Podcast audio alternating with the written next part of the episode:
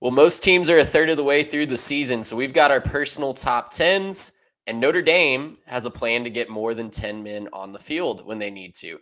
Plus, we're previewing all the big matchups for week five right here on the three technique. One man. Goodbye.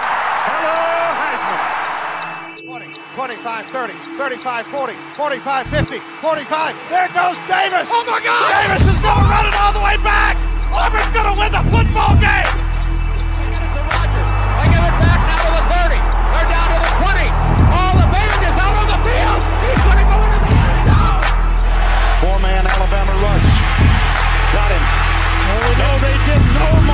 Gracious. Yep. How about that?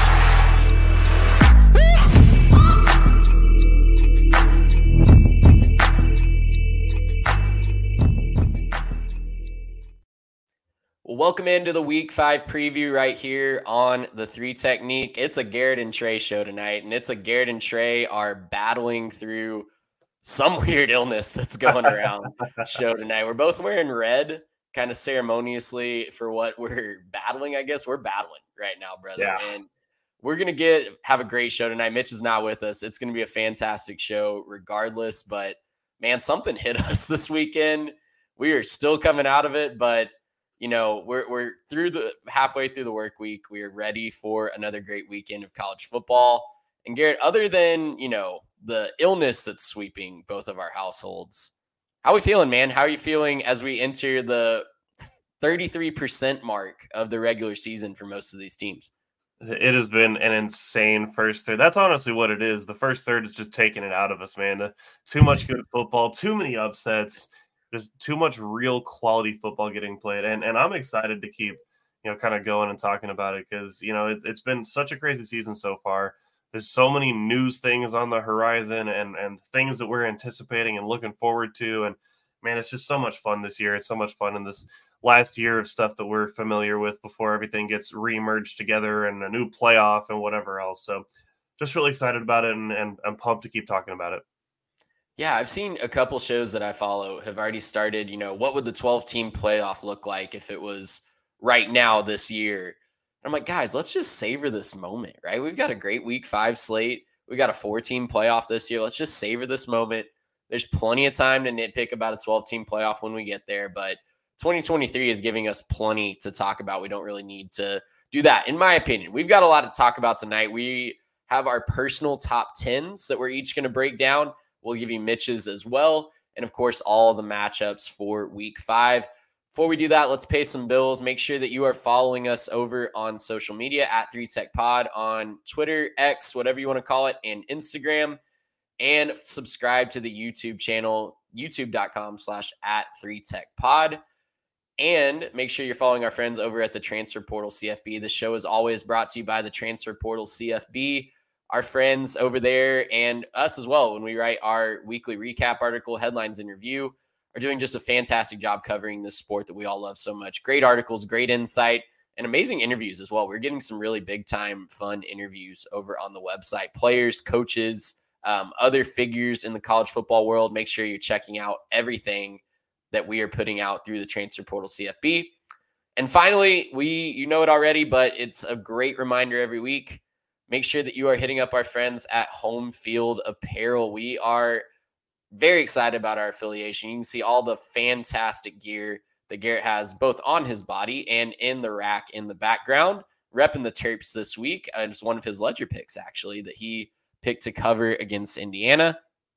And guys, these are the, some of the most comfortable, stylish shirts that we have ever seen. Literally, I could spend $300 every time I open up that site. And it's schools that I don't even, you know, have never even been a fan of. The designs are just so cool. They are so uh, you know, retro focus. They give you the logos that you really love, not the corporate stale ones that we're so used to in 2023. And we love, we, we have genuinely loved everything that we have bought from Homefield Apparel. So if you're a first time buyer, you can get 15% off with the code 3TechPod at checkout. If you're a return buyer, check the link in our bio on Twitter and you can get yourself a sweet, sweet discount as well. Garrett, that's the Bills. We've got them paid. Let's jump into a new segment that we're doing. We haven't put out a poll since the preseason. And it's time that we update that because, like I said off the top, teams are 33%, one third of the way through their regular season for the most part. There's a few that have had their bye week already. But we've seen a lot of teams four or even five times already if they played on week zero. So it's a really good checkpoint right now. Coming to the end of September, we'll be in October by the end of this weekend. Let's look at our personal top tens. And before you ask, what's our methodology here? This is just our opinion. We're not basing this, we're trying not to base it off preseason hype. We're trying to base it off results on the field, eye test, and who you've beaten, who you've played. And in addition, we're trying to, you know, some people use a model, some people use, you know, we want to pass it off, pass off the judgment. We're not doing that here. We are putting ourselves out there. This is our opinion on who the 10 best teams in college football are. So I'm going to start going through Mitch's real quick, Garrett, and you can hop in with yours after that, and I'll close out with mine. But Mitch is going to lead off with Washington at number one. And I think that's fascinating. He said in our doc this week, as he was putting this in, he will die on the Washington Hill. I think that's a fair hill to die on. I don't have them number one. You can see I have them in my top four, but Washington has looked very, very impressive this year. He's got Texas at number two, Oregon at number three, Georgia all the way down at number four, Michigan at number five, Florida State at six, Ohio State at seven, Penn State at eight, Notre Dame at nine, and the USC Trojans, everyone's favorite half team, sneaking in to hit top 10 at number 10. Garrett, any strong thoughts on Mitch's top 10? What do you get right and wrong? Well, I mean, obviously Washington at the top spot is a bold choice, but I think that he's kind of got it. You said everyone's favorite half team. It might be Washington. I mean, I'm not saying Washington has a bad defense or anything. They've got a good defense, but man, their offense just makes up for it. And it almost doesn't matter how well their defense plays at all. They could just score infinity points whenever they feel like it. So love the Washington pick. Obviously, I disagree with it, but love the Washington pick. I think I like Mitch's in terms of speculation and where he thinks they're going to go. Um, I, I, sort of have what I've seen. My, my top 10 was very much based on what I've seen and sort of what you've earned.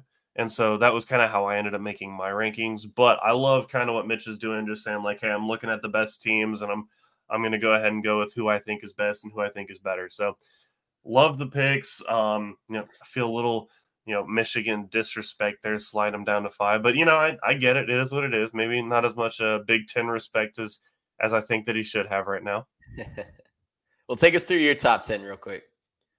Yeah, so I'm I'm leading off with Florida State at number one. Um, like I just said, uh, I, I'm picking based on what I've seen so far and what you've earned. And they beat a really, really good LSU team week one, who that LSU team is now kind of tearing through the SEC. He beat a really, really good LSU team week one, and and they did a really good job with that. And then they followed it up with a yeah a road win with Clemson and yeah, they had the slip up of Boston College, but as I've said, you get one kind of bad and not really that convinced game before I'm really out on you as a team. And so I'm going Florida State with the two signature wins. Uh, Michigan, Georgia are my two, three. They haven't really played like any challenging teams, but they've both taken care of business. I think Michigan's the better team right now. Uh, they play better eh, just across the board. I think they're more consistent. Um, and, and I know what I'm going to get out of Michigan every week, as opposed to you know Georgia can have kind of the slow starts or you know they kind of disappear for a quarter. So I'm doing that. Kind of teased this on the last show, but Oregon number four for me. Really impressed what they did against Colorado, and just so far they've just been torching everybody. I think they have that killer mindset, and I love that out of teams. If I see that, you know, you want to win, you want to run it up on a team, you just want to go after that team, go straight for the throat. Love that out of Oregon. So I put them number four. Washington number five. Again, kind of talked about that with Mitch, just scoring infinity points. Ohio State number six. They earned it. They beat up Notre Dame. Um, you know, very last second, got it done. Played physical, hard fought game, um, and they absolutely earned every second of it. So Ohio State's my number six right now. Texas is my number seven. I am impressed with the win against Alabama, but I still want to see what that means. I want to see just how good that Alabama win really is you know, by the end of the season. And so I think that they earned a good win. I think that that's good. But when you combine that with, you know, they, they beat up a crappy Baylor team and, you know, they, they played Wyoming a little bit close for a little while there. I still just don't think I've seen enough. They have a chance to change that against Kansas this week, by the way. The big win against Kansas would be uh, a good thing for the Horns. Uh, and then rounding it out, Penn State, USC, and Notre Dame, really good teams, really solid teams, but I just think not quite as complete as the teams above them. When you need mealtime inspiration, it's worth shopping Kroger, where you'll find over 30,000 mouthwatering choices that excite your inner foodie. And no matter what tasty choice you make, you'll enjoy our everyday low prices, plus extra ways to save, like digital coupons worth over $600 each week. You can also save up to $1 off per gallon at the pump with fuel points. More savings and more inspiring flavors make shopping Kroger worth it every time. Kroger, fresh for everyone. Fuel restrictions apply. That's great. I, am right there with you. I'll, I'll share my rationale on Texas too, because I can hear the Longhorn fans just seething at us for not having them where the AP poll has them and having them a little bit lower. Um, I'll go through mine real quick. I'm a little biased here because I still have my preseason playoff top four. In my top four, I've just shuffled the order just a little bit. So I've got Georgia, Florida State, Michigan, and Washington my preseason top four were the same. I just flipped to Michigan and Florida State. And look, I've just been more impressed by Florida State so far. I've been more impressed by who they played and who they beaten. They no one can match the two wins that Florida State has, in my opinion. Georgia is a total just I know we said we are trying to take preseason hype out of it, but from a talent perspective and what they're doing, I know the slow starts have been a concern, but Georgia is getting it done and taking care of business. So um, I still got them in the top spot. Oregon has been super impressive. I was blown away. They could have scored 70 points on Colorado last week. So they have earned that number five spot, in my opinion. And Texas at six, I'm with you, Garrett. I really just want to see, I'm in wait and see mode on Texas. I want to see what that Alabama win actually means. If Bama loses four games, cool. You beat a four loss team. That doesn't really matter. That doesn't really move the needle to me. If Alabama's 10 and 2, and you're one of the two teams in the country that beat them in their top 10 by the end of the year, great. I'll put you right there in the playoff as long as you're taking care of business in the Big 12. So, Ohio State at seven, huge win last week. But again, still, you know, let's see what that Notre Dame win actually means as Notre Dame schedule takes a not, uh, tick up, is continuing this week. Penn State at eight, I really thought about putting them higher. I was blown away by their effort against Iowa last week. I was really, really impressed. And then I've got Utah at number nine. My number nine and 10, I think, will surprise a lot of people. Utah's defense is elite, guys. It is straight up elite. They have carried the Utes to three Power Five wins. I didn't look this up, but I'm bet you'd struggle to find another team that already has three wins against Power Five competition so far this year. With Utah knocking off Florida, Baylor, and UCLA last week, and two of those currently ranked in the top 25. So very, very impressive resume for Utah as well. And I've got the Oklahoma Sooners sneaking into my 10 spot, mostly because of how impressed I've been with their defense. This is not your father's Lincoln Riley led Oklahoma team. They are playing legit defense. They've shut a couple teams out. They held Cincinnati to six points last week. They look really, really good. When Dillon Gabriel gets things clicking, that could be a really scary team that no one wants to run into. Of course, they have the big showdown with Texas in Dallas next week. That'll tell us a lot about both of those teams. But Garrett, as we kind of close the book on the top 10, give me one or two more teams that were just off the cut for you before you made that list. Yeah, so the big team that was just off the cut for me, and this might surprise some people, but it's the Duke Blue Devils. Uh, I think the Duke's been really impressive in what they've done. They play really good defense. They run the ball extremely well. They've got some really good running backs in that backfield as well to go along with Riley Leonard, who obviously is a great dual threat quarterback. And, and I think that you know it's it's Duke, and so the name isn't necessarily there, and people are kind of hesitant on it. But I mean, what can you expect them to do? They played Clemson, they beat them up pretty good. They, you know, have been stomping all over their competition. You can only play your schedule, right? That's what they say for G5 teams, but all of a sudden it's a it's a Power 5 team that's traditionally a basketball school and we want to say, well, the schedule hasn't been that good so far. Well, okay, they're going to go play Notre Dame this week. We'll talk about that in just a second. And I think that there's big things on the horizon for the Duke Blue Devils. So I'm I'm excited for what they can do. I love it. I, you know, in addition, I'll mention another ACC team that was right on the cusp for me. It's the Miami Hurricanes. I think that yeah. you might be back.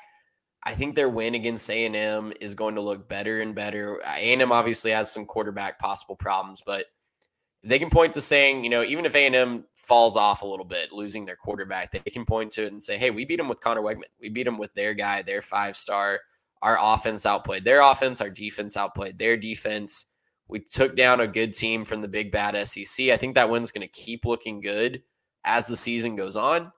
And I'm really, really excited to see what they can do against the top tier of the ACC as they get into it. But Garrett, let's move on from the top 10s. Let's move on from off the field discussions. Let's talk about the games on the field. You mentioned basketball school. We're highlighting two of them in our three tech big three. We're starting off just like where college game day is starting off this week. We're featuring Notre Dame yet again, the number 11 Fighting Irish, five and a half point favorites on the road at number 17 Duke. Durham is going to be rocking this week. It is the second big home game in the month of September for the Duke Blue Devils. You'll recall they knocked off the mighty Clemson Tigers on week one when no one outside of Mr. Garrett Turney on this podcast was giving them a chance to do that toot your own horn, sir. That was a great call. We'll still keep calling back to that. But this is going to be a really interesting matchup two teams that I think really want to do a lot of same a lot of the same thing. Their offense is going to look really different, right? Duke is more focused on a quarterback run game behind Riley Leonard. Notre Dame wants to be a more down the field passing attack with Sam Hartman, two fantastic college quarterbacks. So it's going to be fantastic to watch them battle it out. But this to me is going to be a battle between, uh, you know, the Notre Dame offense and the Duke defense. Which one of those two units is going to prove to be the best one on the field? Notre Dame's 20th in total offense, even taking into account the less than stellar uh, look last week, and Duke is 16th in total defense in Mike Elko's second year. You always see a huge jump in year two under Mike Elko. And here's another battle that I'm really interested to look at because I think this could be what breaks the back for the Duke Blue Devils if they're upset minded here. Duke is allowing third down conversion rates at 43.1%. That is 95th in the country. Notre Dame is converting 54.4% of their third downs good for 10th in the country. So, a big, big matchup to circle there. Who's going to win the money down? That's always a big deal. I think it could be even more of a big deal in this one. If you're looking for some Jimmys and Joes to watch out for, Audric Estime is a low key Heisman contender. I think he is the unsung hero on this Notre Dame offense. And one of the reasons they couldn't get going last week against Ohio State is Ohio State did a great job of containing the big one, right? He's busted off a long touchdown run in pretty much every one of their games. Ohio State takes that away. He still averaged five yards a carry, but that was his lowest average yards per carry since week three of 2022 against Stanford. He had beaten that every single game since then, and the Buckeyes prevented that back-breaking run. So, can Notre Dame, or excuse me, can Duke recreate that recipe? Can they get rid of the back-breaking run? Can they keep Audric Estime out of the end zone? And can they keep pace with Sam Hartman's led offense? I think this is going to be a fantastic, um, big time quarterback matchup. And can Duke get a couple turnovers? That's a big question I want to know. They've done really good job of uh, taking away the football from the other teams so far. They have eight takeaways and four interceptions. Notre Dame has five interceptions as well. So, which one of these quarterbacks is going to stand the test against a tough secondary test? That's the two questions that I'm looking for in this one. Yeah, Trey, I think that's the place to start is with the quarterbacks. You know, you're looking at Sam Hartman, Riley Leonard, both of them, you know, pretty good quarterbacks, pretty solid. Um, and I think when you try to analyze this and break it down, they're going to be the breaking point because look, both teams run the football well. You just talked about Audric Estime. I, I want to shout out that you know they got some good runners over there on Duke's side as well. Jordan Waters, Jaquez Moore, both running very efficiently alongside Riley Leonard, who you know as the dual threat quarterback uh, is able to kind of turn things on there. But man, Waters has just been a touchdown machine. Seven touchdowns to this point in the season, pretty solid for, for the Duke offense right there. Um, and so, you know, I think that's going to kind of even out playmakers on both sides, though nobody necessarily scares you in the wide receiver room. I know Jalon Calhoun, you know, is kind of the guy right now for Duke. Jordan Moore also having a pretty good season to go along with Greathouse on the uh, Notre Dame side. Um, so, look, there's going to be good playmakers on both sides. I think that you just have to acknowledge that at the end of the day, it's going to be which quarterback do you trust to make the big play in the big moment? Do you trust the experience from Sam Hartman? Well, I I thought I did at least last week going into the Ohio State game, and then maybe he wasn't as dynamic as I thought he was going to be. And then the other question is, well, Riley Leonard, he already showed it against Clemson, but was that fool's gold, right? Was the Clemson win a little bit of fool's gold because maybe Clemson is not who we thought they were? And so it's kind of going to be interesting to see who's real and who's not. I think whichever team wins this deserves a spot in the top 10, well within the top 10. And I think that they should be respected with that, regardless of who ends up winning this game. It's definitely going to be a quality win for whoever does get it. Again, spread five and a half in favor of Notre Dame. You can catch this one 6:30 p.m. on ABC. Couple nuggets for you, Garrett, before I make my pick. Um, first of all, Notre Dame now does have a plan for 10 men on the field. I don't know if you saw this, but according to Andy Staples, who talked to Marcus Freeman this week, the plan now is there will be a signal. They didn't say what the signal was. They want to keep that top secret, I guess. But there will be a signal from the sideline in the near side corner. If they're out of timeouts and they have 10 men on the field again, will now jump across the line and just push the wide receiver down, or at least make contact with the wide receiver. So he gets an encroachment with contact penalty, five yards, half the distance to the goal, whatever it ends up being. That's certainly a strategy. I That's guess if, you can't, if you can't figure out how to get 11 guys on the field commit penalties. Like that's yeah. Well, you know, and they didn't they said they didn't mind the penalty, right? Or they didn't want to get the penalty. He's kind of backtracked on that, said that the penalty would be okay. It's one of those situations where when you're a first-time head coach, and this is Marcus Freeman's second year, but when you just haven't run into certain situations, right? You don't know what you don't know until you know that you don't know it, right? And he just didn't know how to handle that situation. So now he has a plan for it learning from our mistakes. I'm encouraged by that. All that to say, other nugget I wanted to throw out there Duke as a dog under Mike Elko. They've had they've been an underdog seven times against the spread. They are six and one against the spread, and they have five outright wins. So I'm taking Duke plus five and a half. The only loss that Duke has against the spread as an underdog was the Kansas game last year. They missed the cover by one point. It was 35 27 in a seven point spread yeah, this Duke team competes. I'm picking them plus the five and a half as well. I think the big key here, and I've got them on the screen right there. DeWayne Carter, I think, is going to be your key piece to look at here.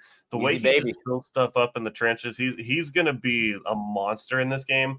I think if he can stifle th- this run game for Duke, if, if, or for uh, for Notre Dame, if he can kind of stifle that running game, force him into longer situations where you know Sam Hartman has to make those plays I think it's going to be a bad situation for Notre Dame long term. And so I'm going to go ahead and pick Duke plus the five and a half. I really, really, really want to pick them outright. I really want to do it. I don't think I have it in me to do it. I still think Notre Dame wins this game. Maybe just a last second field goal to win by two or something like that. But I think Duke will cover this, and, and I think it'll be an awesome scene. But man, I like like in terms of confidence picks in this one, I, have got low confidence that Notre Dame is going to actually win this one. I'm really, really close to flipping this to Duke, and and I really want to. I just don't think I can. Well, I'm right there with you too. It, you know, I want to pick them outright. Notre Dame's going to have to respond after a gut wrenching loss, and that's always tough yeah. to do. You can't let Ohio State beat you twice. I think they take care of business from the final score standpoint, but Duke covers the five and a half point spread. Garrett, let's talk about another blue blood the Kansas Jayhawks because the yeah. Kansas Jayhawks are going down to Austin, Texas. The last time they went to Austin, it did not go very well for the home team in that game. So the Kansas Jayhawks, 17 point underdogs, Texas Longhorns, 17 point favorites, 2:30 p.m. on ABC down in Austin. This is a very interesting game to me because I think the all the attention is going to be on the offensive side of the ball, and rightfully so. These are two absolutely electric offenses, great play callers, and uh, Andy Kotelnicki and Steve Sarkisian, of course, for Texas.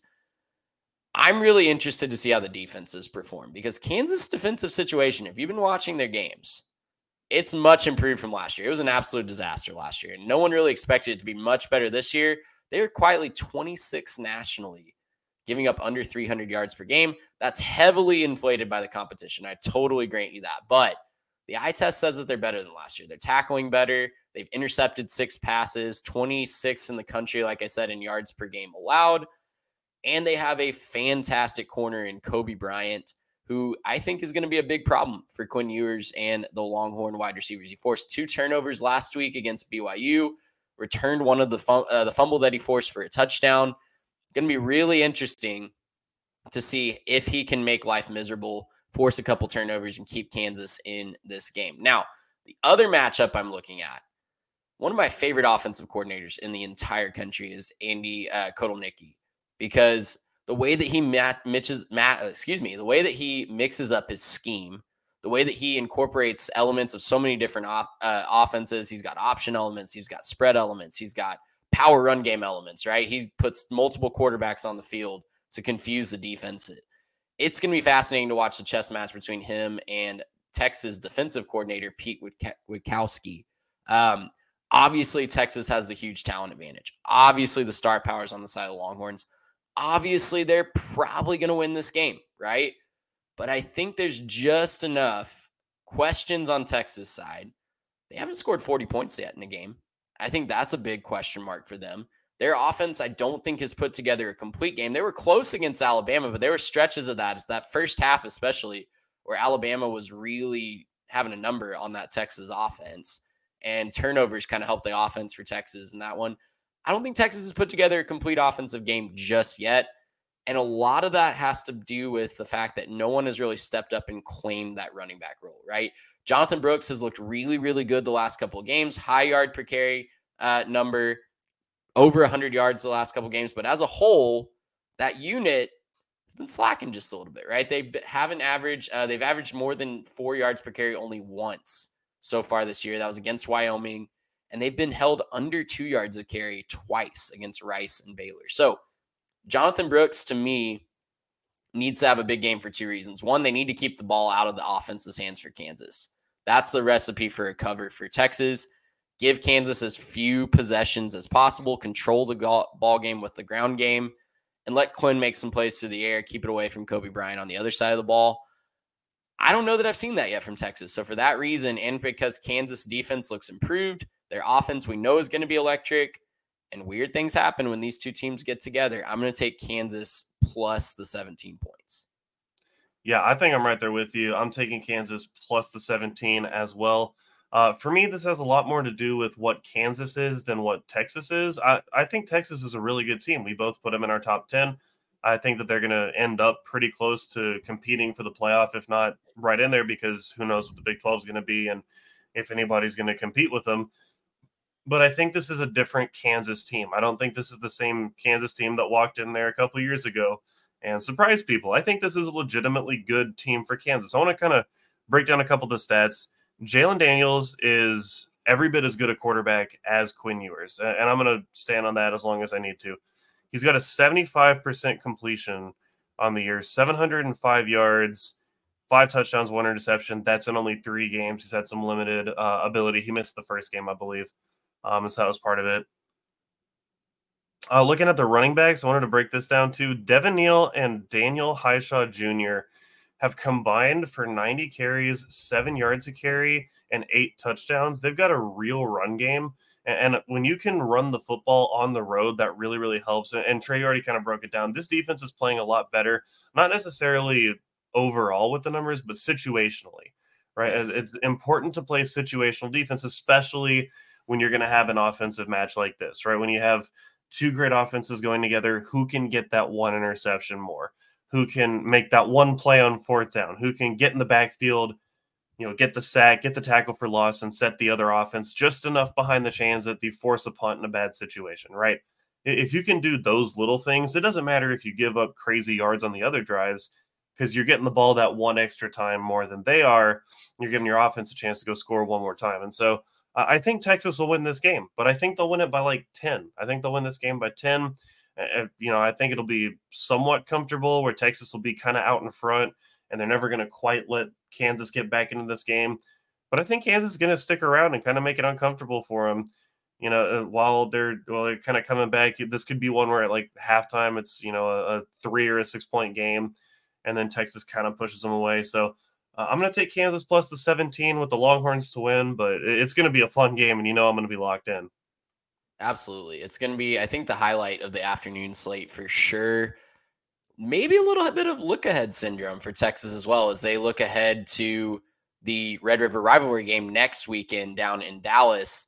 And, you know, I think if Kansas didn't have that little number next to the name, I'd be more confident in my pick for them to cover. I still think they cover. They would be it would be easier to sneak up on Texas, I guess, if they didn't have that little number 24 next to their name. I will tell you, I guarantee you that Texas is going to be doing everything they possibly can to cover Jared Casey. There's no way they're going to let yeah. Jared Casey beat him again. He, has got three catches on the year. He's got a touchdown, but there's no way they're going to let him score again. They're going to bracket him if they need to. They're going to force him out to play. There's no way they're going to let this guy beat him again. Casey legacy game incoming. All right, let's go over to the SEC, the marquee matchup. Uh, for I think I think the marquee matchup this week that might be debatable, but number thirteen LSU two and a half point favorites in Oxford taking on number twenty Ole Miss.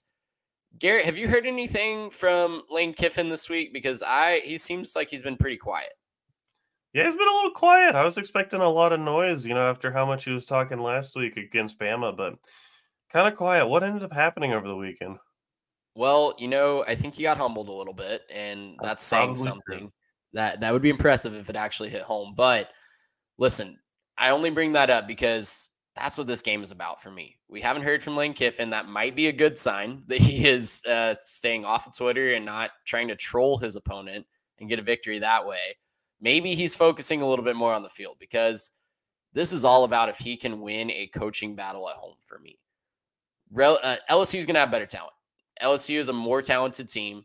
There are flaws that Ole Miss can definitely exploit, and I'll talk about those here in just a second. But this is all about if Lane Kiffin can win a coaching battle and have his team ready to go, because he does not have a signature win at Ole Miss. Think about all the wins that he's gotten at Ole Miss. He does not have a signature win at Ole Miss, other than maybe a couple Egg Bowls. I guess you could give him those, but Here's another prime opportunity. LSU coming into your house. There are matchups to exploit, and you've got to figure out the way to cover up some of your discrepancies here. Because another big thing that I'm looking at is this offensive line. Bama lived in the backfield last week, five sacks, 10 tackles for loss. Ole Miss's offensive line just had no answer for that front seven of Alabama. And guess what?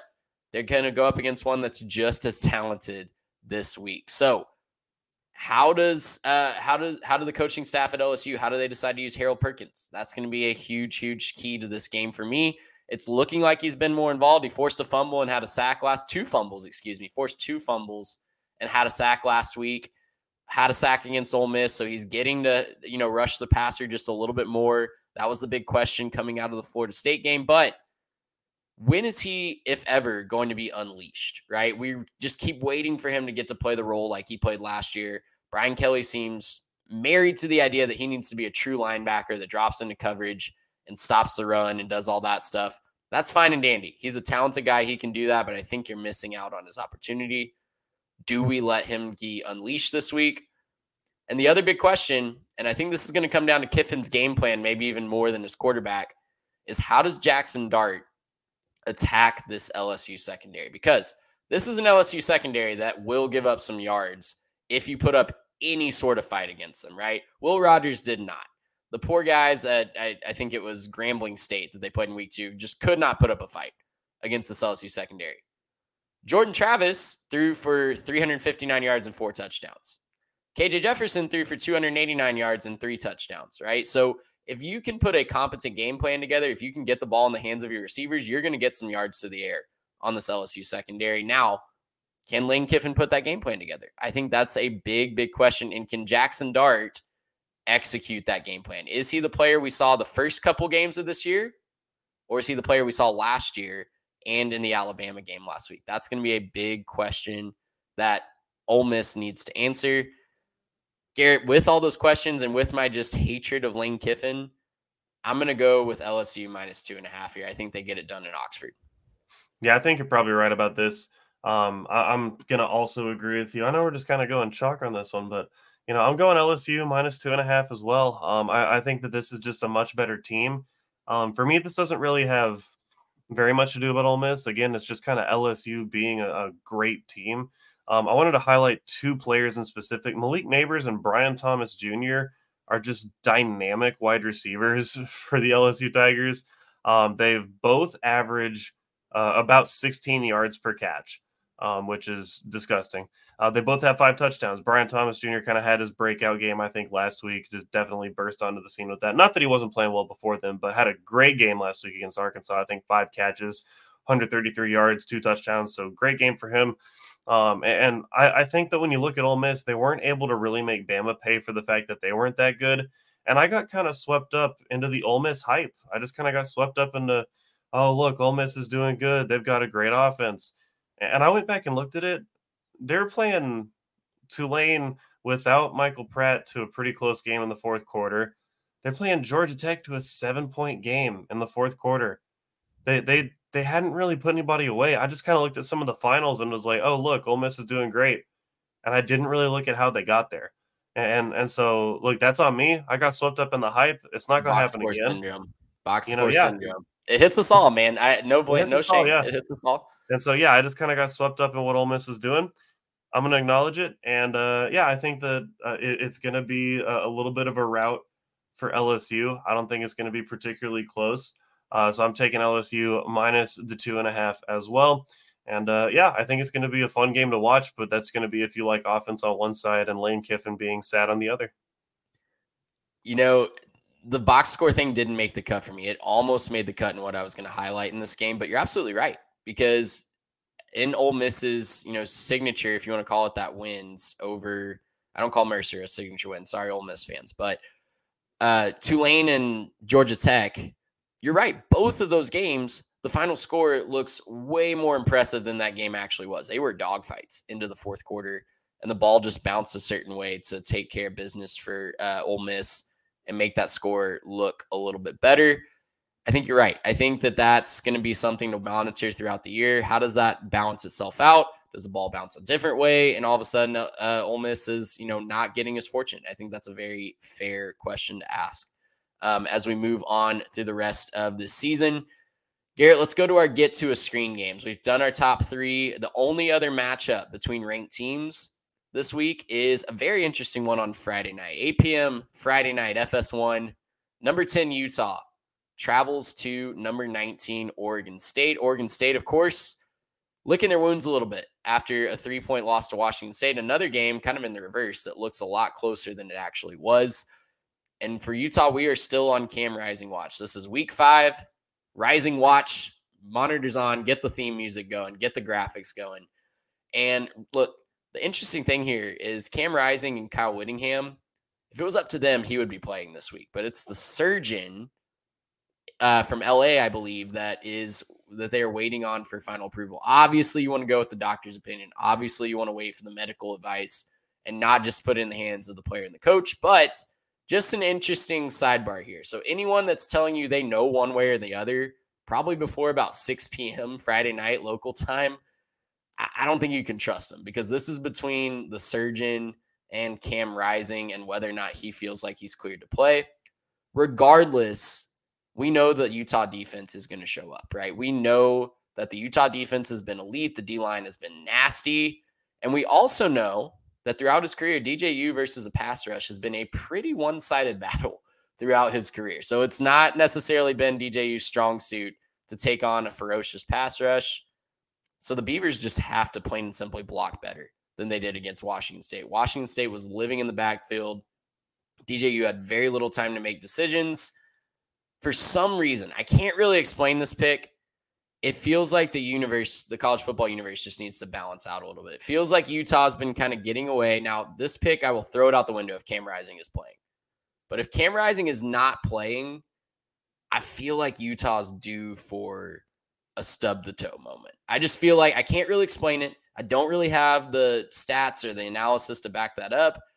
But I feel like if Cam Rising's not playing, Utah's just kind of due for a stub the toe moment, a day where the defense maybe just slips up a little bit, or Johnson has a couple bad turnovers that the other team finally capitalizes on. I'm Gonna take Oregon State minus the three and a half with the asterisk that I can throw it out if Cam Rising actually shows up and plays. If I'm allowed, if I'm allowed to do that, sir. Thinking about it, yeah, fine. I'll allow it. That's fine. It- Vegas, it- would, Vegas massive- would need to take my money either way. Right, exactly. It's a massive asterisk. So far, Utah has the sixth ranked defense in opponents' points per games. This is elite defense, like you were talking about. They just do a really good job. They haven't played nobody. They played a Florida team that just beat up some people and played nice and physical. You know, they they beat a Baylor team that, for all intents and purposes, is dead in the water. but you know that's still a Power Five program, and they beat a UCLA team where Dante Moore was starting to kind of come out of his zone and and figure out what he wants to be as a quarterback, and then all of a sudden he he has one touchdown drive late because they kind of fell asleep at the wheel, and so you know I I think this is a really elite defense, but the offense hundredth out of 133 in scoring offense. That's not good. It's not going to get it done. Utah has to commit to running the football. They have to run the football. They have to do a better job at, at being physical and not trying to get too cute. They don't have an elite passer right now. If it's not Cam Rising, Nate Johnson's your best chance. He's plenty athletic. You got to find ways to get him and Quenton Jackson and a lot of these other dudes in space to give them the best opportunity to win. I think they'll do it. I think they're going to be just fine. I think they'll play some ball control, low scoring game. I'm going to give me the Utes plus three and a half. I'm going to take them to win outright. I think you're right about this whole thing balancing out for the Utes, but I don't think it happens this week. I think this will happen against a better team later in the schedule. I think that's fair. I, I don't know if it's this week. I do think it'll even out a little bit. We all know my Utah hatred, whatever we want to call it, where I just will refuse to pick them to go through a season undefeated. But um, I don't know if it's this week. It feels like Oregon State I was going to say, in classic, you know, Kyle Whittingham fashion, this is the kind of game that he would lose traditionally to be it's that like Friday night. What it's in he, Corvallis. Yeah, right? it, it's got some of the markers. It, it's got some red flags for me. So I'm to take, I'm to lean into it. I'm to take Oregon State. Garrett takes Utah plus three and a half. Another very interesting line, Garrett. We go to Lexington, Kentucky. Number 22, Florida takes on the Wildcats of Kentucky, another blue blood that we're focusing on this week. Which of these teams is actually real? Because they have both shown some warts. Kentucky has fought through those warts to a 4 0 record, maybe the least impressive 4 0 team in the country. And Florida, short of their just, you know, poop the bed moment in Salt Lake City on Thursday night of opening week, has surprisingly bounced back really well. That Tennessee win was really impressive. They looked, you know, not amazing on offense last week, following that up against Charlotte, but you can forgive them for not really being sharp against an overmatched opponent. Which of these teams is actually real? Because the Devin Leary experience has been a really wild one so far for Kentucky. I thought he was turning a corner. Then the Vandy game happened last week. They won that game like very handily, but he just did not look good against a not good Vandy defense. And I think the recipe for Florida really matches up with, you know, how to beat Kentucky. Take the ball out of the offense's hands, take the air out of the ball. Is it the same recipe as the Tennessee game for you for Florida? Just run the ball a ton, don't make Mertz do too much, and just play sound defense? I think that's about perfect. I think you look at Mertz, he's been surprisingly efficient, but I think it's because they're just putting him in a position to win. He's completed 78% of his passes. He's got almost a thousand yards on the year, four touchdowns, one pick. Look, that's going to get it done. You know, for me, if I'm if I'm a team with a guy like Trevor Etienne or Montrell Johnson to hand the ball off to, that's fine. I don't care if I'm an elite electric offense that can throw it around the yard. Obviously, that's where they want to be. That's where they want to get to as a team. They want to be a lot more electric. But if I can just hand the ball off and run the football pretty effectively, I'm I'm good with that. So, you know, I, I think that's why I'm going to pick Florida in this one. When you look at what Kentucky does, Obviously, you talk about the Devin Leary experience 59% completions for him, nine touchdowns, five picks. So he's definitely slinging it. Uh, he's just kind of slinging it everywhere.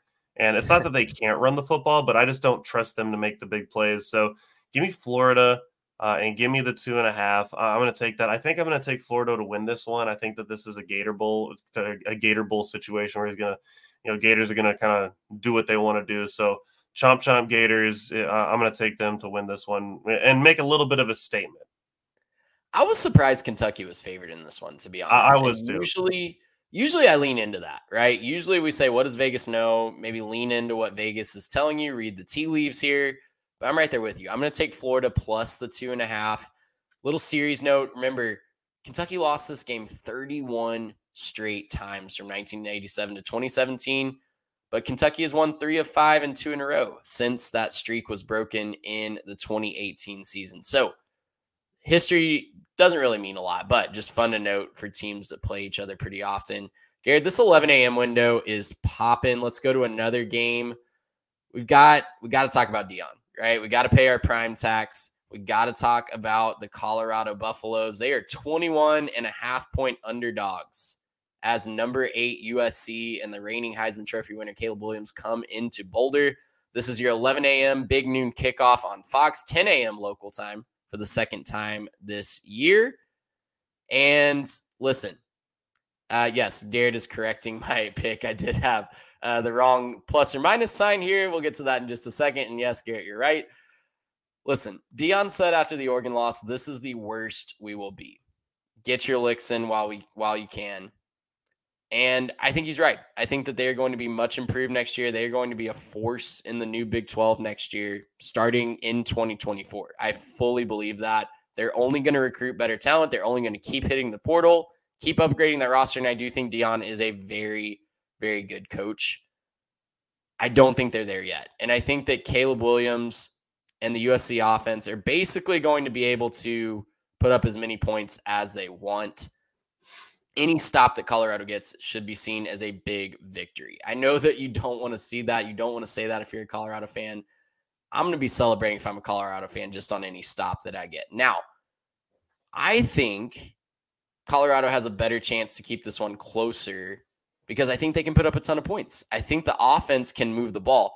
We saw that train wreck in Eugene coming from a mile away on this show. We highlighted that it was going to be a big mismatch. Now, Garrett, I think you thought they would put up more points than they actually ultimately did. But I think you would agree that it was a bigger mismatch in the trenches than this game against USC is. And they get it at home. So we like to play the Syracuse game. I'd like to introduce a new game. Is the USC defense good? Because we keep going back and forth. We were shaming them in week zero, praising them in week one. It's amounted to 364 and a half yards per game given up, 20 points per game. That's pretty good. You can deal with that, especially with your offense. Giving up 228 passing yards, 135.6 rushing yards. Last week against Arizona State, though, you're giving up 21 points to a team playing their backup quarterback, 263 yards to the air against said backup quarterback. And you're really asking a lot of questions um, leaving that game against Arizona State. So, all that being said, USC might score 60. I think Colorado can keep pace, though. I think they're going to put up a lot of points. I would take up the over in this game. If USC scores 60, they probably cover this one. But I take the over in this one. I'm going to take Colorado plus the 21 and a half points. Yeah, I think the Oregon game really exposed something there. Uh, I think the problem is that Colorado not being able to run the football effectively is going to be an issue for them long term. Shedeur Sanders is a great quarterback. Uh, I'll st- like stomp my foot for that all the time. I don't care. He's a great quarterback and he can do a lot. But when you get to just pin your ears back and rush the passer, that's not a good recipe for success if you're the Colorado offense. So you have to find a way to establish a running game. And so far, they haven't proven that they can do that at all. Um, that's going to have to be a, a, part of their success is being able to hand the ball off on a draw, hand the ball off on a power run, like a- anything you can do go any direction you want to with it, but you got to find a way to get rushing yards. Eh, I don't care if it's quarterback runs. I don't care if you're giving it to wide receivers on a sweep. You got to find a way to run the ball and get some yards on the ground because if you can't do that, then a defense won't respect you and they're just going to sit there and rush the passer. And USC has the athletes to do that just fine. They don't necessarily play that good as a unit, uh, and it seems like they're kind of up and down, but they have the guys to come after you and Colorado doesn't have those guys on the offensive line. So I'm, mm, I don't know. I'm picking USC minus the 21 and a half here. I'm a little bit concerned long term for Colorado's run game. And I think that this is the kind of situation where if Colorado can't establish anything in the trenches, then yeah, it's just going to be a boat race for USC and they're going to score as many points as they want to. Definitely have a better offense than Oregon. Maybe not by that much, but they definitely have a better offense than them and, and yeah, it's going to be just whatever USC wants to do in, in the pass game. Yeah, I you know I think that's the safer bet. I think fewer things have to go right for USC to cover than have to go right for Colorado to cover.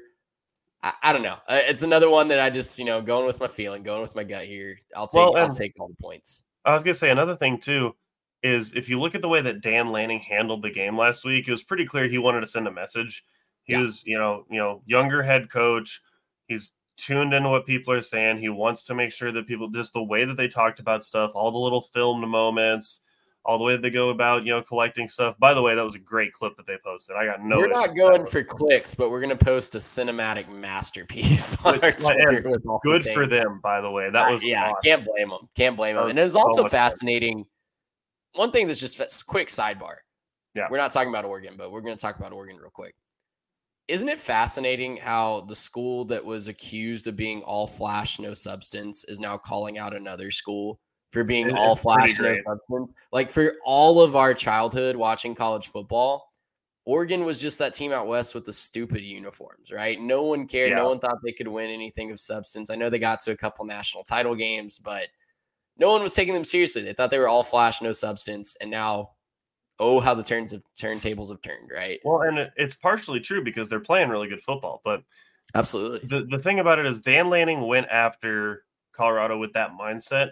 And my question here is do I believe that Lincoln Riley is going to try to do the same thing or no? Like, do I think Lincoln Riley is going to handle himself in a more mature way?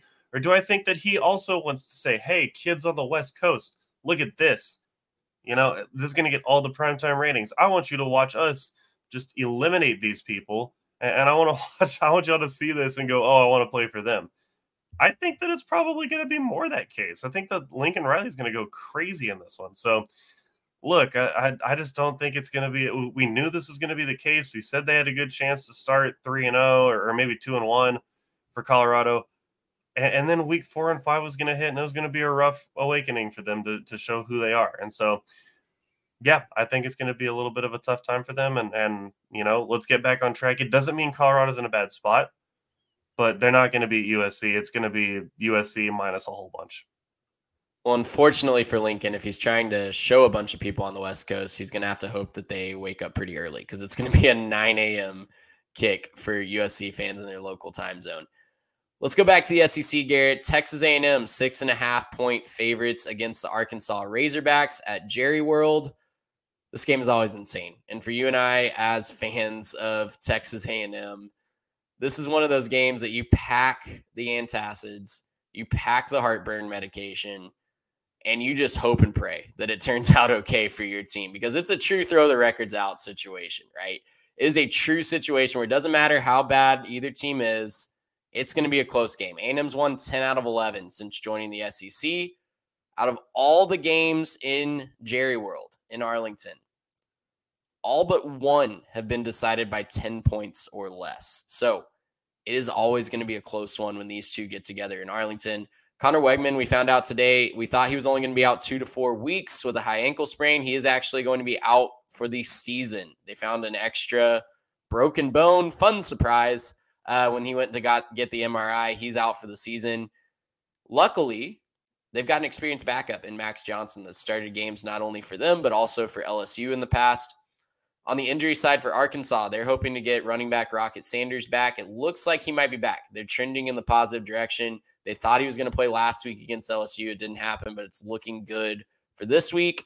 The matchup for me that if I am an A&M fan, I'm hoping I can exploit is A&M's receivers versus Arkansas secondary. I think if you're a receiver for A&M, you are licking your chops watching the film against BYU and LSU the last couple of weeks as an Arkansas, if I'm an Arkansas fan, the matchup I'm most looking forward to exploiting is the pass rush of Arkansas against A&M's offensive line. So, to me, I think that's going to decide the game. Whose pass rush is going to get home more? Who's going to make the other quarterback more uncomfortable? Max Johnson, of course, the second string guy for A&M.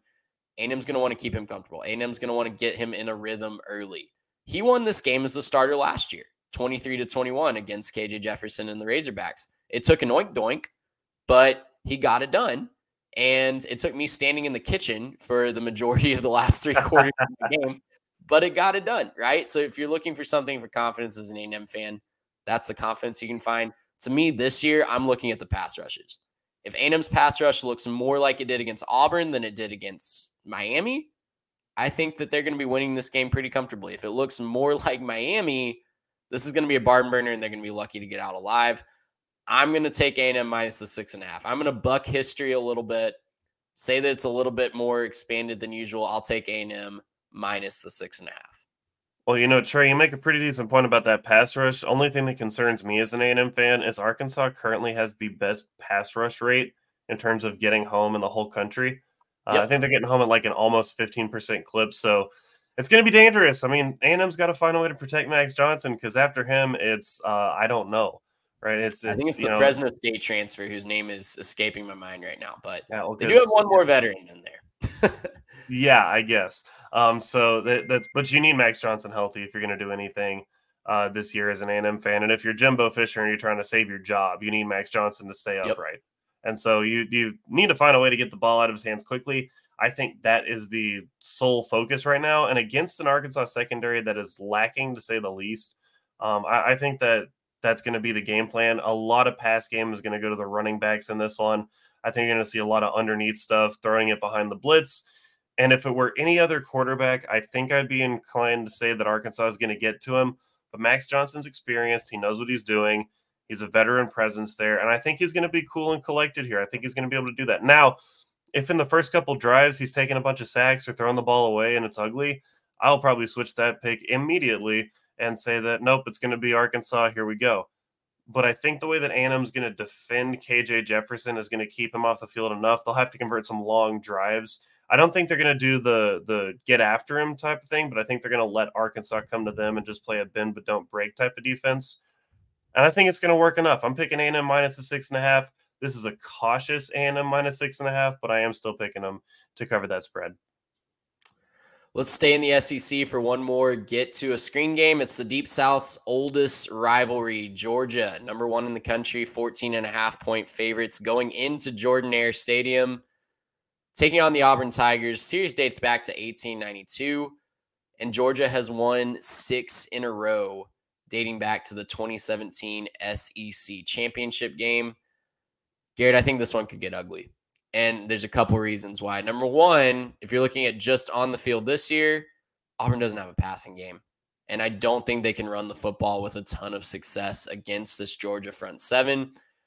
Payton Thorne was 6 of 12 last week for 44 yards, three quarterbacks played. And, you know, it was uh, not pretty with any of the three against Texas A&M last week. That's another score that looked a lot closer than it actually was. Hugh Freeze said Payton Thorne's probably the starter. Doesn't really inspire a ton of confidence. And the other reason I don't think this is going to be very close, obviously Auburn has a new coach. Hugh Freeze is a whole new start of the whole new ball game, right? But Auburn has scored more than 14 against Georgia just twice since Cam Newton was running the show in 2010. Two times Auburn has managed more than 14 points. That ain't good. Okay. Slow starts. I know Georgia started slow in a lot of games, but it looked like they kind of got that worked out last week. 28 first half points against uh, UAB, the fighting Trent Dilfers. I'm all in on Georgia, minus 14 half. I know it's a rivalry game. I know you throw the records out, whatever you want. That hasn't mattered much in this rivalry as of late. I'm taking Georgia minus a lot more than 14 and a half. Yeah, I think that 14 and a half is just a out of respect for the fact that it's a power five team. it's not it's not great. Auburn is booty butt this year. They're so bad. They cannot throw the football. They just can't throw the football. They they don't have a quarterback who can throw accurately. When you look at some of the misses from last week, you have a guy two feet on the ground and he's looking down the seam at the tight end. He's got him wide open. There's 10 yards over his head. Yeah. I, I just I don't understand how you could miss that bad. Um, I didn't miss that bad whenever I would play. Um, so I, you threw it over the mountains, brother. but like, look, at the end of the day, it's it's not. It, that's just not good for Auburn. And Georgia's still Georgia, right? We can nitpick whether they're one or two or three. We're not nitpicking if they're going to keep it close with a bad Auburn team. I, I, don't think there's any way that you can find a way to say, well, you know, actually, if Auburn, there's no real way for Auburn to keep this one close. They didn't cover the 14 and a half against A&M. They're not going to cover it against Georgia either. So, yeah, give me Georgia minus the 14 and a half. I'd tease this one all the way up if I was going to take it as a ledger pick. Yeah, I, I I'm right there with you. Garrett, let's pick up the pace as we go through this last slate of games, our quick hitters. We travel back in time Friday night. Louisville, the upstart Cardinals, undefeated, three and a half point favorites at NC State interesting test for Jeff Brohm and company. They're fifth in total offense, matching up against a top 40, always tough defense in NC State. Jack Plummer's quietly been pretty good. Five touchdowns last week against Boston College, but this is the first true road game for Louisville. And they've had some close calls at neutral sites. They played close with Georgia Tech. They, for some reason, only beat Indiana by seven points up in Indianapolis. I this is one of my ledger picks this week. I put it as part of a parlay. I got it at two and a half. Right now it's at three and a half. I'm still going to take Louisville minus the three and a half. NC State just hasn't done it for me on the offensive side of the ball. I don't know how they keep up. Look, I don't like NC State that much either, but you don't call them a scoring lover because you like them. Um, I'm picking NC State on principle. Uh, I don't like Louisville at this point, so apologies to all my uh, Louisville haters out there. I just, you know, your team did me dirty last year, so I'm not going to go with them anymore. Um, so yeah, I'm picking NC State plus three and a half. I think they play good enough defense to finally get Louisville. In all reality, I think that they are good enough to beat them. So I'm going to take them to beat them. All right. Staying in the ACC, Clemson, seven and a half point favorites, 11 a.m. Saturday on ABC, traveling to whatever we're calling that dome up there now, the something wireless dome, I think. Taking on the Orange of Syracuse. Scared it's our favorite question. They're 4 0. Is Syracuse good? No. Okay. All right. Just checking. but ESPN FPI is actually giving the Cuse a 55.1% chance to win. Shout out Sammy Hagar. And but I, I don't know, man. I don't know how much you buy into that FPI predictor machine. It has burned me quite a few times in making picks when I'm looking for a tiebreaker. And in the loss last week, Clemson showed some life, right? Clemson looked a lot better especially than they did against Duke. They looked like they've grown quite a bit. Cade Klubnik, you want to throw him to the Wolves. I know that fan base hasn't been happy with him so far, but he's still a five star guy that has a ton of time to grow if they just give him patience. I think they get it done this week. Clemson minus seven. Yeah, this is going to be the Cade Klubnik get right week. Um, I think that this is going to be a, a big win for Clemson. They need it, right? They can't lose a third game in September. That that would be unacceptable. They wouldn't be able to come back from that. And so I'm going to pick them to win this one and cover. I think it's going to be really good. A lot of the Syracuse results are going to be deceiving for me. They're sixth overall points per game, seventh in points per points per game against. Um, but that comes against Colgate, Western Michigan, Purdue, and Army if if you're good because you can put up those numbers against them, then I'm going to say that you know Auburn might be good, and we just got done talking about how they're not very good either. So look, you you you beat Army by what like 13 points last week. Congrats, we're happy for you, I guess. Look ahead um, spot. Look ahead spot against an yeah, in-state rival. Sure, uh, if you want to call it that. But no, I think this is the run where Syracuse starts to get exposed a little bit. Clemson, North Carolina, Florida State coming up their next couple games. So I'm not optimistic about the Orange ending up being a very good team. Um, so no, I don't think they're good. I think they're just taking advantage of a weak schedule. They're not bad. They're just not good. That's fair. So you, are allowed to be in the middle. You're allowed to be a middle of the pack team in college okay. football. All right, let's go back to the SEC. Garrett, this is the most fascinating game of the week. In hindsight, I probably should have put it a, a tick up on our list here. South Carolina at number 21 Tennessee. Tennessee 12 and a half point favorites. You can watch this one 6:30 p.m. on the SEC network. It is Spencer Rattler hype season because he is the two-time SEC offensive player of the week. Other than that second half of Georgia, that was ugly. I'll give you that. He's been really good. He was 18 of 20 for 288 yards, three touchdowns last week against Mississippi State. And of course, this is a revenge game for Tennessee after getting absolutely embarrassed with their playoff hopes on the line last year in Columbia. Garrett, I'm going to call it right here. South Carolina wins this game outright. They not only cover the 12 and a half point spread, South Carolina is going to make it two in a row. They are going to sink the Vols' fleeting hopes for 2023 in Knoxville on Saturday night. I'm calling um, it right now. South Carolina outright. I love it. I'm gonna let you have that moment. Um, I'm I am also with him with keeping me? it close. I, am with it keeping it close. I, am not gonna pick them to win, but I think they're gonna put a lot of fear into the Tennessee fans. I also love the wordplay, the sinking their fleeting. Oh, Yeah, that's gonna be a nice wordplay. I like that. So um, no, but I I think that South Carolina does too many things well to get blown out to that degree. Um, they're not necessarily great in a lot of different ways.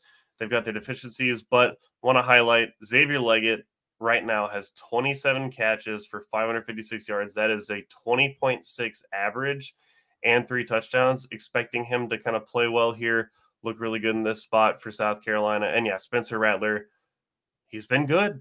He's been really, really good.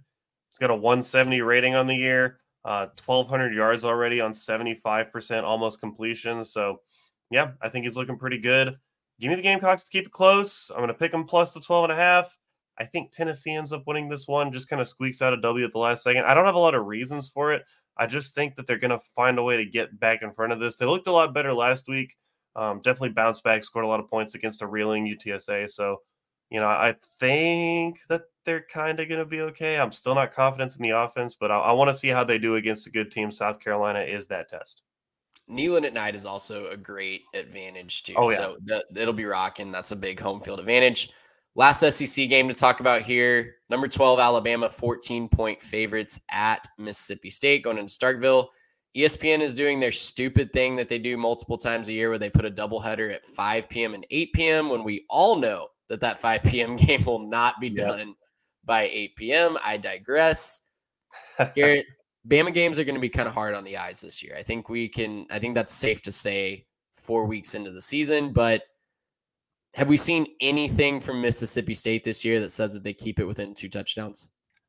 they didn't do it against LSU, and I don't think they're going to do it against Bama. I just, I, I it, it's hard to say. I hate the situation going on right now in Starkville, but it, it's it's just not pretty. It's not great. Um, but they just look outmatched. They don't look like they know what they're doing.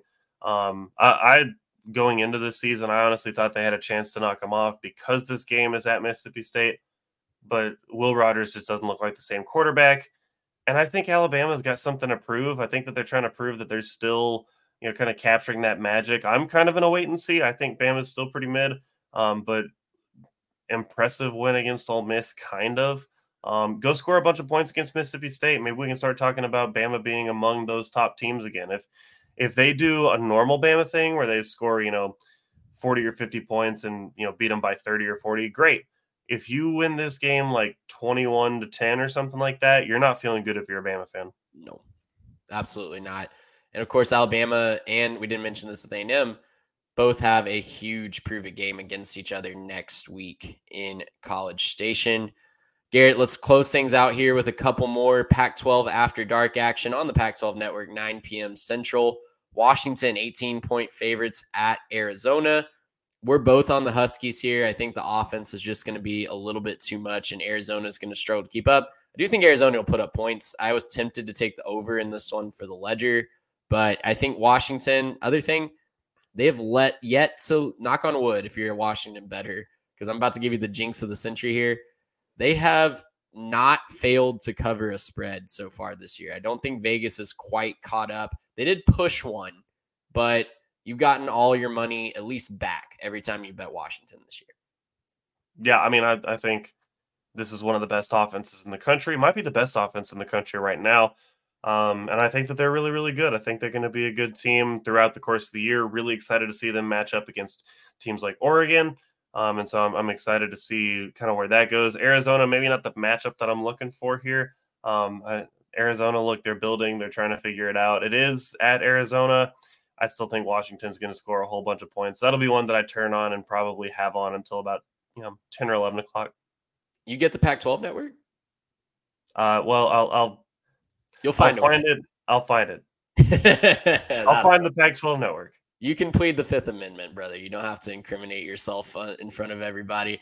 All right, last one here. I'll find the Group, network. group of five spotlight. South Alabama, one of the biggest enigma teams in the country. You go into Stillwater and beat the Pokes, and then you come home and lose to the Chips of Central Michigan. Central Michigan still giving the Pokes secondhand embarrassment multiple years later. They travel to one of the most underrated venues in all of college football. James Madison, three point favorites are the Dukes, 11 a.m. ESPNU. I'm all in on the Dukes, baby. We are in the colonial American Revolution era in my U.S. history class right now. Why wouldn't I pick James Madison? Hey, we love it. Uh, yeah, I'm also going to go with James Madison on this one. I just think they're the most complete team right now at the G5 level outside of maybe Tulane. Fresno Maybe might Tulane. have something to say about that. Fre- Fresno's Fresno's also playing well. Yeah, I forgot about Fresno, but yeah, I think they're one of the most complete G5 teams. They're definitely top three, top five for me, um, and I think that they're going to be really, really good. I think that they could be challenging for that spot in a New Year's Six bowl by the time that everything's said and done. Um, so yeah, I think they're going to beat South Alabama. South Alabama still plays really, really good defense. I just think they're a little bit one dimensional on offense right now, and I think James Madison will find a way to abuse that. We agree. I'm on, on the Dukes minus three. Quick watch the ticker lines. We got a triple header Thursday night as you're listening to this. Middle Tennessee at Western Kentucky, Temple at Tulsa, and Jacksonville State visiting the Bearkats of Sam Houston in the Bearkats' first home game as a member of the FBS. Very small stadium there in Huntsville if you've never been to it, but it's going to be rocking on Thursday night. National TV chance for the Bearkats there. The other Bearcats Friday night are traveling to BYU. That is a Big 12 game. Remember, 9:15 on ESPN. Boy, there's going to be some either elated or very very upset fan bases in the state of Utah before Saturday. They both have huge games Oh, on yeah. Friday night this week. Uh, number two, Michigan, 18 point favorites at Nebraska, 2:30 on Fox. Our sicko special of the week, Michigan State at Iowa, over under of 36 and a half. Gross. And West Virginia and TCU battle at the top of the Big 12 standings because that's what everybody had after the first couple weeks of the season. 7 p.m. on E ESPN2. Garrett, any of those tickle your fancy before we get out of here? Uh, I will be tuning in for the Michigan game. I think that it's going to be a big kind of handle your business situation. 39 Um, I point think they're over gonna- under in that one. That kind of surprised me. Yeah, yeah. I, I I think that people just still are kind of not expecting Michigan to put up massive points. I- I, think that people just still kind of think about Michigan's offense the wrong way. I, I think Michigan needs to go in and handle their business. I think they need to cover this spread. I think they need to gain a little bit of confidence. Well, that is week four, five. Excuse me. I'm behind a week here as we're finishing it. That's week five. Done and dusted. The preview is done. Enjoy the games this weekend, folks. Make sure you're following us on the socials at 3 Tech Pod on Instagram and Twitter. Subscribed on the YouTube, youtube.com slash at 3 Tech Pod. And make sure you click the little bell because you will get notified when we go live Saturday nights as the games wrap up. It's been a ton of fun. We had a fan of the show, Joe from Longview, come on last Saturday night. That was fantastic uh, to get a fan's perspective of the big Ohio State win.